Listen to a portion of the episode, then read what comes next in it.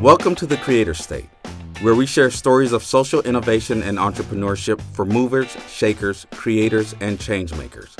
Each episode will celebrate success and failure, ingenuity, and the endless pursuit of knowledge, from education to implementation. Join us as we explore everything in between. The Creator State. Tom Lutz knows a lot about writing. He writes about travel. He's written books about crying, nervousness, and even about doing nothing. His works have received numerous accolades, including the American Book Award, and have appeared on New York Times and Los Angeles Times bestseller lists. Tom is the founding editor in chief of the Los Angeles Review of Books, known as LARB, founder of the LARB Radio Hour, the LARB Quarterly Journal, the LARB USC Publishing Workshop, and LARB Books. At UC Riverside, Tom is a distinguished professor and chair of the Department of Creative Writing, as well as the director of Writers Week the longest running free literary event in California. Tune in to hear Tom talk with UCR Magazine editor Omar Shamout about his fiction debut, Born Slippy, and about writing, of course. Welcome to the Creator State. So I just wanted to start off by by just mentioning you have a rather I think it's okay to say you have a rather eclectic portfolio of writing. I think that that's fine to say. Yes. You've got uh, a book of your travel writings got a book about crying, mm-hmm. um, a book about nervousness, um, and now you've written your first. Those are all nonfiction works, and now yes. you've written your first novel. So, what led you to write a novel? I have been a novelist all my life in my own mind. I was. I always thought I was going to be a novelist. I wanted to be a novelist, and I. I realized um, fairly early on that. Uh, I needed a day job if I was going to be a novelist, and the day job was as an English professor. And that took me down the road of writing my dissertation, which became my first book, which is the book about nervousness, and writing a couple of other academic books, um, and then wrote a couple other books, and then wrote a couple of travel books. And all the time, the novel was the thing I was trying to do. I was just procrastinating for roughly 40 years. I finally got around to it. I think we can all relate. So, how did you come up with the idea for this novel? I met a guy who monologued the way Dimitri, the, the character in my book, did about his daring do, about his wild life, and uh, and was exactly like Dimitri. He was a very very happy go lucky sociopath. I mean, he was just a bad guy, and he told these stories as if, of course, everybody would appreciate the the funny nature of his terrible behavior, and uh, and I got fascinated by that voice, and and so the book kind of came out of, of this this character that started as a real person, and then of course what happens when you're writing fiction is that the you do in, in you know people are made up of their experiences. People are constructed by their interactions with other people. And um, and that's what happens to the characters in your book. You put them in you kind of throw them up against another character, and they become slightly different. So uh, he's now long divorced from that original model, but uh, that that guy started the whole thing. And uh, how long has this particular idea been gestating? I think it was roughly ten years. Wow. Uh, since I since I first put him down on paper. And did you find the creative process different uh, in writing a novel uh, compared to your other works? Yeah, it's much more fun. It is. it's by far the most. Why is that? I've ever had. I, you know, the the when you're when you're writing nonfiction, um, I mean, the travel books, the two travel books are a little bit different. Uh, they they're also they were also a lot of fun to write. But the when you're writing research nonfiction, which was what most of my other work was, you're really trying to figure out how to present information to people, and you're trying to figure out how to make it entertaining, make it make it fun, make it. Uh, uh, intellectually exciting, how to, you know, you're trying to have all sorts of re- responses from your audience, but it's a kind of, it's a, the task is rhetorical. And so I'm kind of figuring out how rhetorically to, to do what I need to do for the book. Uh, with fiction, it's a little bit like daydreaming you're just daydreaming while your fingers are moving on the keyboard.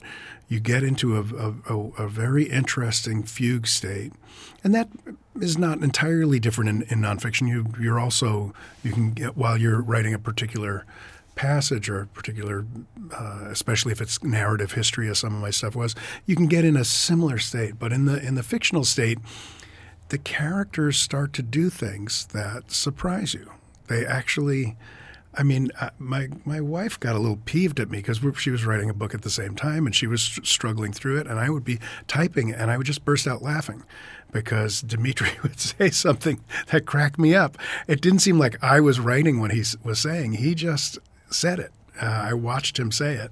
I was typing it down as he said it. Um, uh, but that that kind of sense of uh, it's a cross between writing and watching a TV show or something. It's a it's a very interesting psychological process. Mm-hmm. And is the person that Dimitri's based on? Are you still in touch with this person? Yeah. And what do they have? They read the book? Yeah. What do they think? It's excellent, Tommy.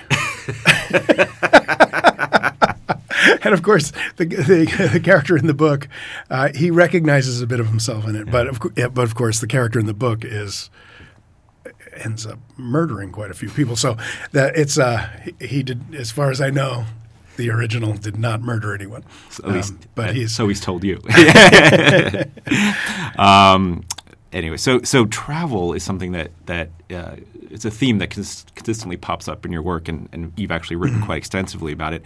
Where did that uh, drive to travel come from? I, uh, I, it started when I was a kid. I was I was always kind of getting in trouble for going too far from the house, uh, from wandering away as a, as, a, as a, even a small child, and uh, I'm, I've just been I've wanted to go elsewhere. Um, I, I, wrote an essay recently. Um, about my early reading experiences, and one of them was The Black Stallion. And I just thought, that kid, he goes to Arabia. I mean, it wasn't Saudi Arabia or anything. It was just like kind of a fake country, right? He goes to Arabia. And I'm thinking, I want to go to Arabia. I wanted to get a horse too, but I wanted to go to Arabia, and uh, and so all um, all all since since I was a kid, I wanted to. And as, as a young, you know, as an 18 year old, 20 year old, 22 year old, I would stick my finger out um, and hitchhike and just go wherever the car was going.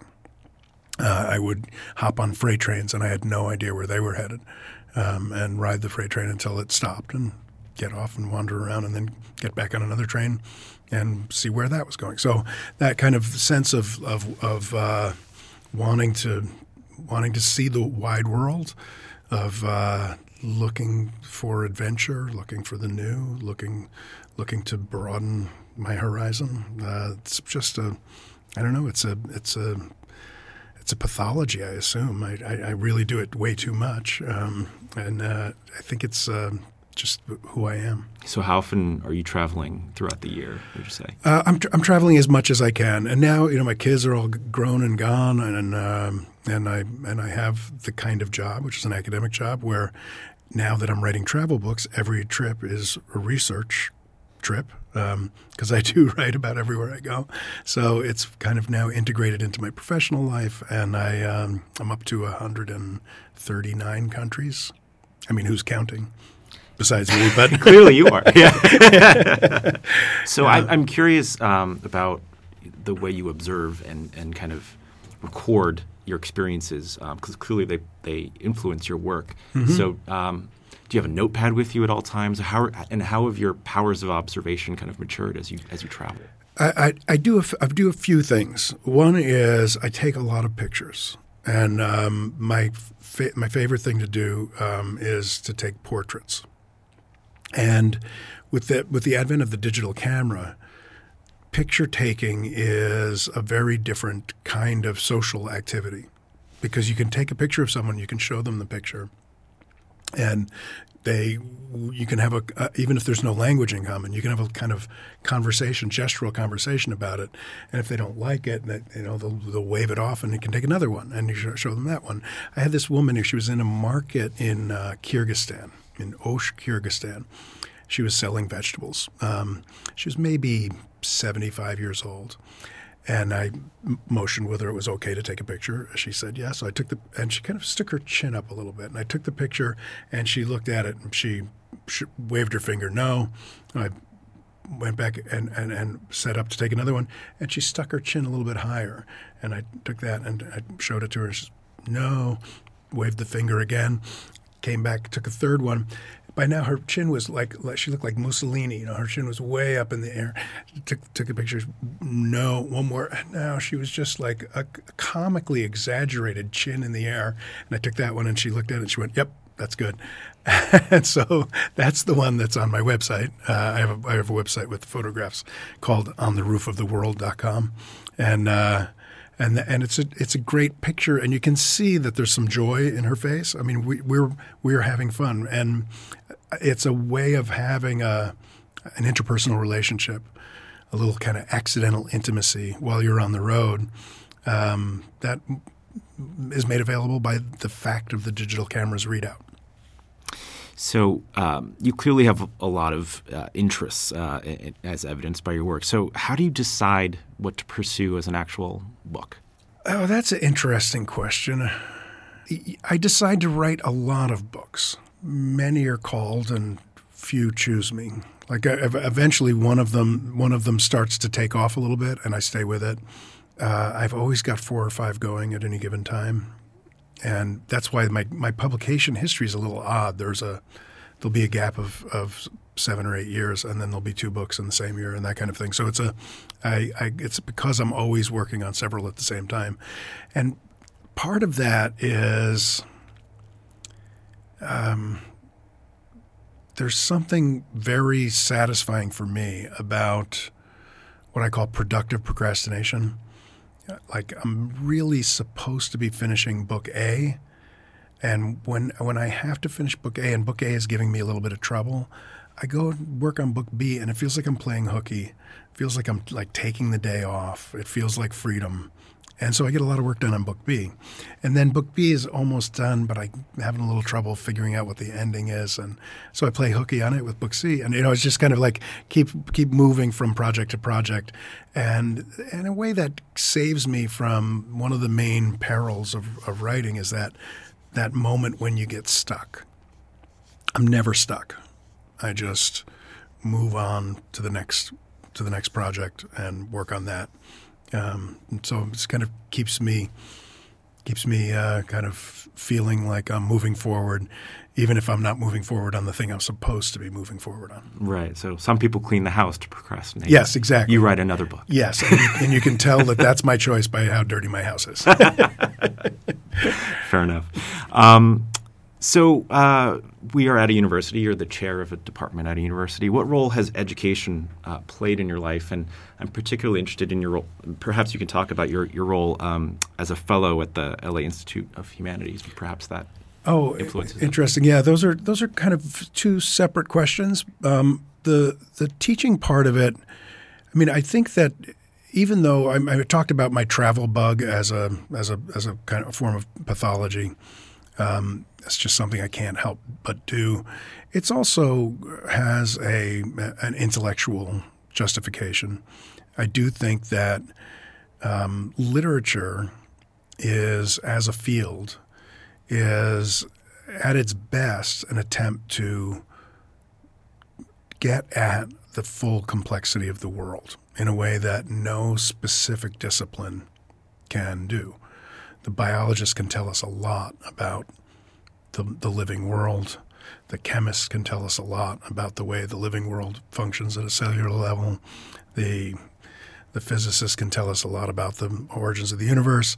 Um, the sociologists can tell us a lot about social forces, psychologists about psychological forces. But the, I think of the novel in particular, but everything that's novelistic, and there's there's novelistic nonfiction, there's novelistic poetry, everything that the, the novel is the queen of the sciences. The novel is the most comprehensive form of human understanding ever developed, and the best of literature transcends all national boundaries, all cultural boundaries, and and and is available. Um, I talk about this as, as cosmopolitanism in one of one of my uh, literary theory books, um, and that that that kind of knowledge of the world, of the widest possible world, is the best preparation and context for doing the work I do as a as a scholar and doing the work I do as a creative writer. So uh, it's all part of the of the same package. The teaching is, I think, has been enhanced a lot by the travel. Um, the travel's been enhanced by the teaching. Um, the writing has been enhanced by the travel and the teaching. Um, and, and vice versa. So it's all part of the same thing. The Los Angeles Institute for the Humanities is a is a group that's um, it's it's based at uh, USC, and it's people from uh, various colleges and universities around uh, uh, Southern California, um, but also artists and photographers and um, dancers and and writers. Uh, from Southern California as well. It's a group that gets together once a month and has a has a has a talk and a lunch and a and uh, sometimes field trips to museums and this for docent talks and that kind of thing.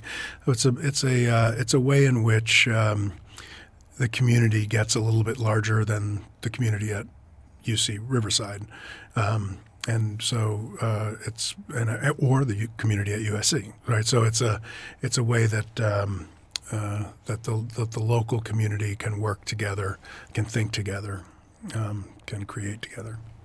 So, given all that context uh, you just talked about, um, are you thinking about that when you when you sit down and, and write a novel, um, or are you just thinking about the story and, and how one thing leads to the next and how one character develops? And... Yeah, I think that the you know when you're when you're uh, having that kind of fun that I was talking about earlier, when you're really just letting the characters do what they want, um, that happens a little willy nilly. That's a kind of uh, that's you let your imagination go a little bit and you you follow it where it takes you. That's you know that's a part of a, writing a novel.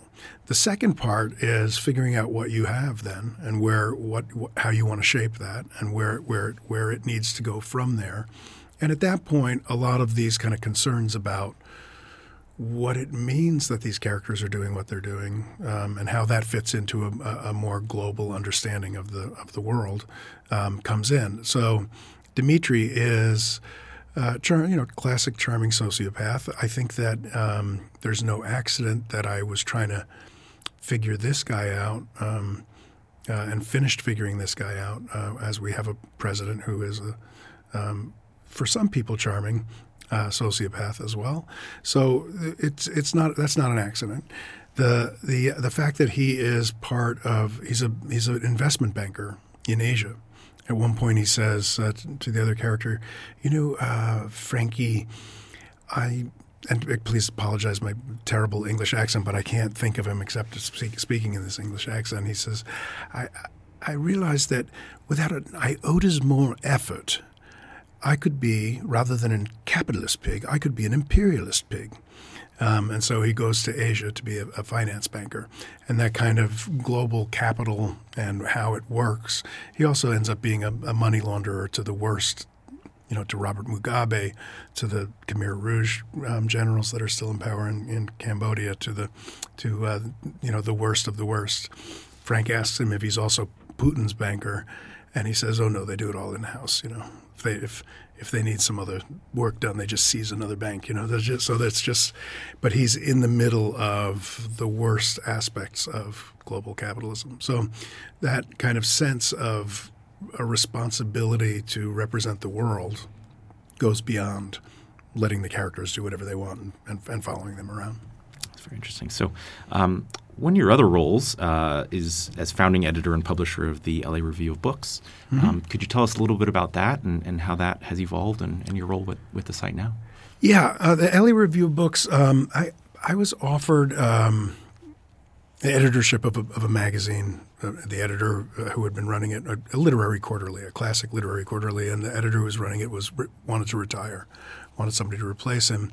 And I wasn't sure I wanted to do it. I just published something with him, and he liked my work, and he asked me if I would be interested. And I said uh, I took it to the faculty here, uh, to my faculty. There were 12 of us then in creative writing. And I thought, well, it's a quarterly. If we each did one issue, um, you know, nobody nobody had to take on the whole job, but we could do one issue every three years um, and rotate through and it would be good for the department. It would be good for the students. It would be good for the graduate students. It would be good for the university. So maybe we should do that. And Chris Abani, who was still on the faculty in fiction at that point, said, "Well, I don't know why you would you would take a used journal when you can get a new one for free." He said, "Because you just make your own journal. It's not you're like you don't have to buy anything, especially if it's online. You just set up a website and and there you go. He said, you know, the best thing you're going to get from them is a subscriber list of 2,000 people. If you can't get 2,000 people to read you, why bother? So I thought, well, that's interesting. If I was going to edit a journal, if I was going to work on a, on a on a publication, what what should it be? Maybe the world doesn't need another quarterly, literary quarterly. Maybe we have enough of them. Um, and so, what do we need? And it was right when all of the book reviews, um, the New the Boston Globe book review shut down, the Los Angeles Times book review shut down, the Denver paper, Miami paper, Chicago paper, all of them, and a lot of them I had been writing for. I'd been writing reviews for through the years. Uh, they all they all just closed their doors. They couldn't. Right, they were no longer. They always lost money for newspapers. They were a kind of prestige part of the newspaper. And as businessmen took over the newspapers and newspapers cut back because of the digital revolution, the book reviews were some of the first things to go. I, I learned about literary culture from reading the Sunday supplement book reviews. That's where that was my introduction to it. So I thought, well, people should continue, should still have that as a resource. Um, literary culture needs that review process in the ecology. I should do something to replace that, kind of invent the book review of the future. And so I went back to my colleagues and I said, "What do you think? Uh, do you think we should do this instead?" And they all said, "Yes, we should do that." It turned out they meant, yes, you should do that. Um, and uh, some a number of my colleagues have you know done uh, pieces for us and that kind of thing. But it, it turned out to be that you know that it was it was just me really that wanted to do it. So I so I did it. So tell us a little bit about um, the Review of Books uh, publishing workshop. This is the one of the, our latest uh, endeavors. Um, the, the Los Angeles Review of Books is both a book review and a kind of ongoing nonprofit literary organization.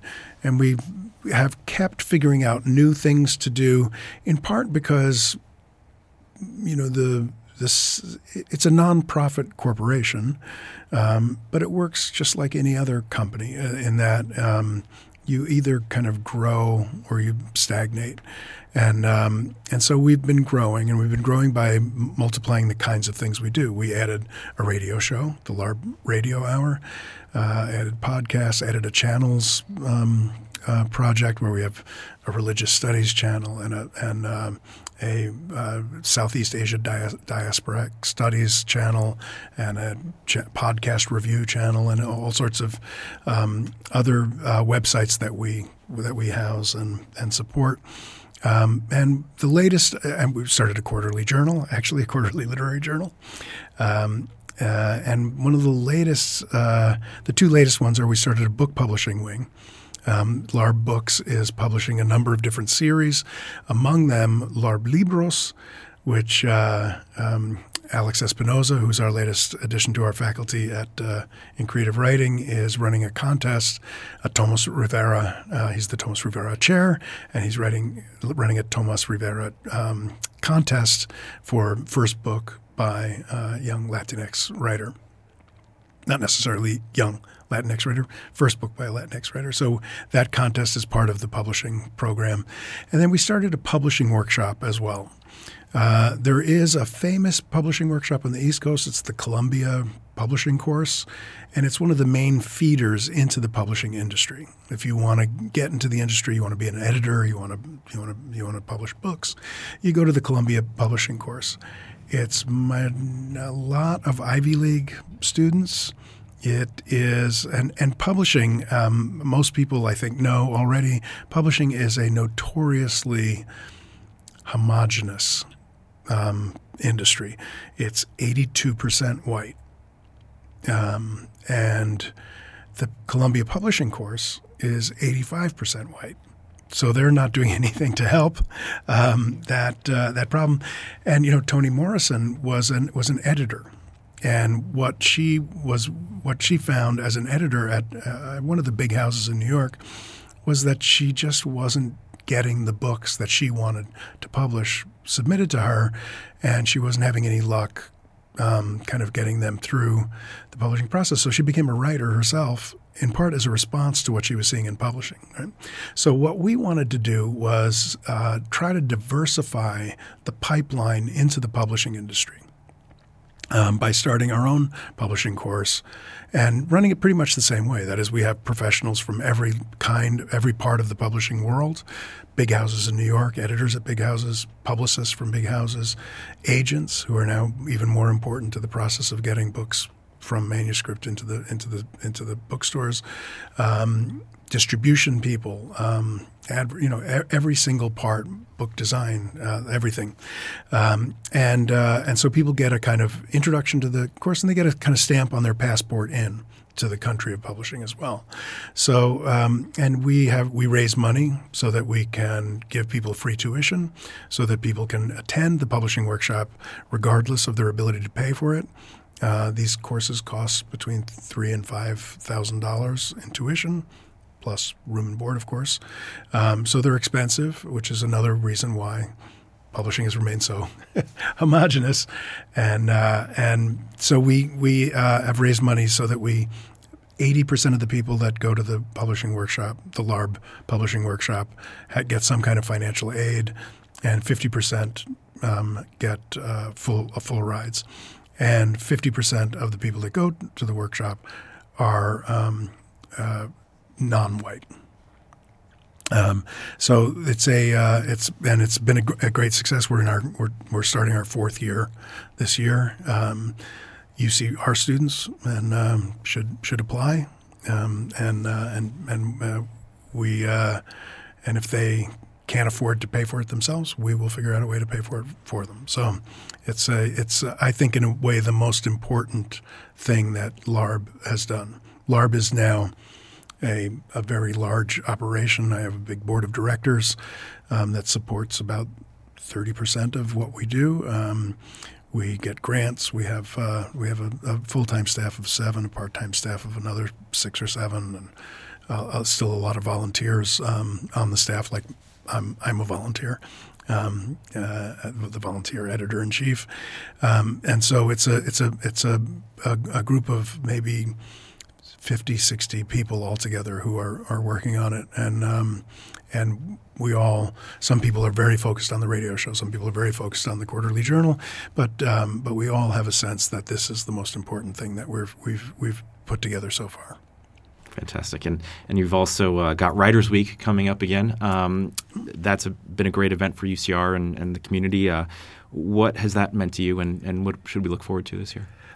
The uh, Writers Week, as as you know, is the oldest uh, continuous free literary event on on the West Coast. It is uh, it is a um, it's a it's a kind of venerable and interesting institution it's always has a little bit of the stamp of the person who happens to be directing it because you all of my colleagues will give me suggestions of people that they'd like to see come in um, each year. Then, so some some of it comes from that, but it's a it's a it's a big juggling act. Um, we have 23 or four people this year, I think, and um, and uh, to kind of figure out how to get them all to come to Riverside in one week and figure out where the money's going to come from to do that and um, how to get them all arranged. Uh, it's a it's a it's a lot of uh, it's a lot of administrative juggling. So um, that means that that I end up making a lot of the decisions um, by fiat, as did Chris Buckley when he was running it before me, as did Susan Straight, who was running it before before Chris, um, and uh, and so uh, we we all kind of run it the way we think it should be run. In my case, I've always liked to have uh, a combination of some really well-known people, some some some of the most important people in their genres and fields, uh, some people that are mid-career, and some people that are just starting out. We always have an alumni reader. We always have um, uh, you know people that are on their first book, um, uh, and and uh, because um, UCR is a majority minority um, institution. I always thought Writers Week should be a majority minority um, writing festival as well, which most of them are not and have not been. So, um, so that's been one of my one of my goals, and it's a very easily reachable goal. There's so much great writing out there. So, um, so we we've um, we've managed to do that successfully for about the six years. I think this is the sixth sixth time I've done it. The sixth and last time um, for me. Now, let's get into the creator state of mind. In each episode, we ask our guests to share what's been on their minds, something they can't stop thinking about, a new challenge they're facing, or what's inspired them into action recently. We call it the creator state of mind. The, the thing that's inspired me, inspired me most recently is that I'm coming towards the end of my career as an academic. I'm, I'm, I'm turning 67 next month. Um, that that is, I think, was the life expectancy in the year I was born for a man. So now I'm in bonus bonus rounds, and uh, and you know there's there's a, a, freedom that comes with kind of figuring. Oh, you know, I'm I'm done climbing ladders. I'm done getting ahead. I'm done I, am done with all of that. I am doing exactly what I want to do, uh, moment by moment, and um, and that is I find has been very inspiring. So I am writing faster and better than I ever have, uh, and I'm uh, having more fun with it than I've ever had. And so there's something about um, hitting this age that has been a source of inspiration. Interesting. The end has kind of created a new a new beginning for your for your writing. It sounds like. Yeah, yeah. I'm uh, I'm uh, I'm I, I've I just published this novel, of course. Um, it came out a week ago.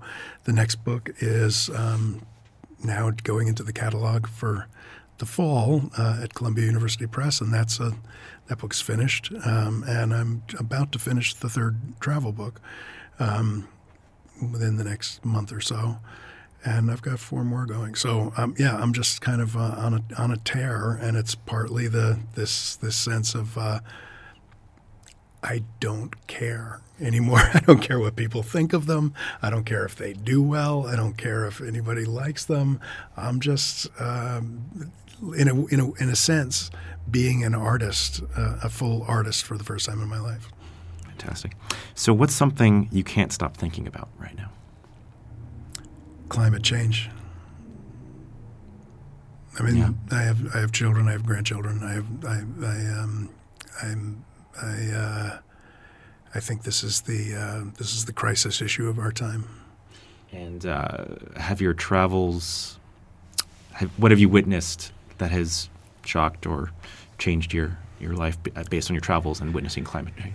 yeah, the, the, the there are there are a few things. I mean, I do talk to people about it uh, wherever I go now. Um, and I, I, was just I just did a, a, trip where where I went across the island chain at the top of the South uh, the Pacific Islands, so from Guam to Hawaii, and stopped in in the in Micronesia, in the in the Marshall Islands, and um, number number of other islands in between, and um, and in those these are these are little tiny spits of land that are sticking up out of the ocean.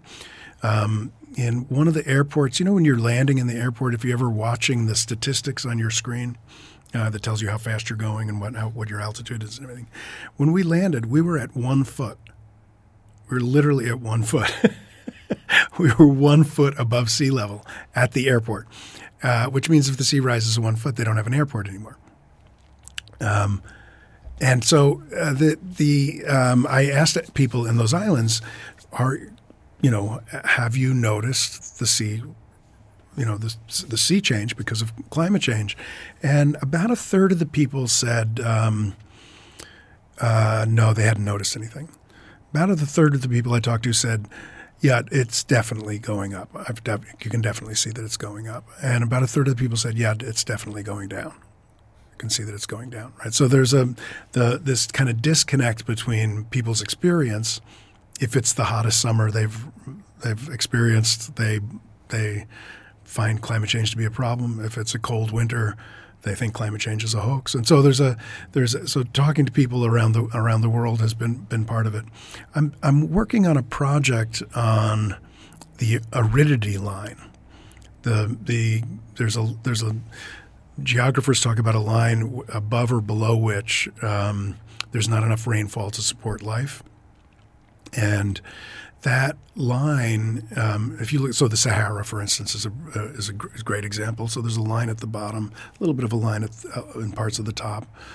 The Mediterranean is the line at some places, but the the if you map the hot spots of global conflict on the globe along with the aridity lines, you'll see an enormous number of the hotspots are on the aridity line itself.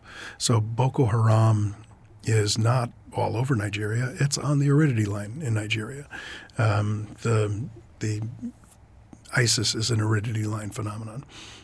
Israel, in a sense, built an, an aridity line around itself by irrigating the desert. Um, so there's a there's a uh, the, there there's a long long war between Peru and Ecuador. That's on a desert, right? So there's a there's a it makes sense. Wars tend to be resource wars. That is, war over resources. Water is the primary resource, and so it makes sense that there's all of this conflict around the aridity line. So I'm, while I'm on my sabbatical, um, which is next year, um, I'm going to be uh, actually going around the Sahara and interviewing people about um, about the uh, relationship between water resources and and, and violence. Hmm. All right. Um, well, you talked about some new freedoms uh, you're experiencing. Um, are there any new challenges you're facing at the moment? Um, uh, no. Wow, that's good. No, good for you. Yeah, no. I mean, I mean, it, it, it, it, in the sense that you mean it, which I think, which is that is, is there something in my way? Well, uh, yeah, yeah. I, I, suppose, yeah. Yeah, but no, I mean, the, the the challenge, the challenge uh, when you're writing, you're you're challenging yourself, right? I mean, uh, it's I, I, was talking about the relationship between writing fiction and and uh, and watching TV. You know that it feels like you're watching this the thing unfold, but it's actually a little bit harder than watching TV, and that's because the challenge is actually making some good sentences uh, as you go along, and uh, and so so in that sense, yeah, the challenges that I have are the challenges that I've always had, which is uh, the the challenge of doing good work, um, and but that challenge is always the same that's always the same. It just never changes. It never gets particularly harder or easier. I find, um, um, but you know, I've I'm uh, I have a great job. I have a I have a great income. I have a great family. I have a great um, support system. I mean, I'm I'm uh, among the most privileged people in the universe, and uh, and so no, I have no real challenges. I just have opportunities. It is always a valuable learning opportunity to take time to reflect. At the end of each interview, we like to ask our guests this In hindsight, what is something you wish you would have known when you were starting out? I wish I knew life was this short. I guess that would have been a good thing to know. And basically, I wish I knew everything I know now back then. There are people who come out uh, come out into the world as young adults really kind of cognizant of their own strengths and their own their own foibles, I suppose, but their own strengths and their own, you know, where they want to go and what they want to do. You know, you think of somebody like uh, Barack Obama. You know, he was he came out as a young man and really did an enormous amount of stuff right away on it. I I spent a, a lot of time. You know, I didn't go to college until I was in my late twenties because I was a bit of an idiot. I was a bit of a numbskull. I was wandering around smoking pot and doing doing nothing. Um, which is why that's one of my, the books that I wrote was on the history of doing nothing, and uh, and I I really did not figure out how to be a productive person uh, until I was 35 or, or, or so, 40 maybe even, that I really got got going. So, um, and that was you know partly kind of working through my stupid I won't say the word, but you know, you know the word I would use there, uh, and and you know, it was like figuring out figuring out how to how to be a, a, a, good, decent, reasonable, productive person. It took me longer than it probably should have. If I knew then what I know now, I think that process could have been speeded up. you managed to turn being unproductive into a very productive pursuit. So congratulations on that. Thanks. Um, well, thank you so much for joining us today. You bet. Thank you. It was a pleasure.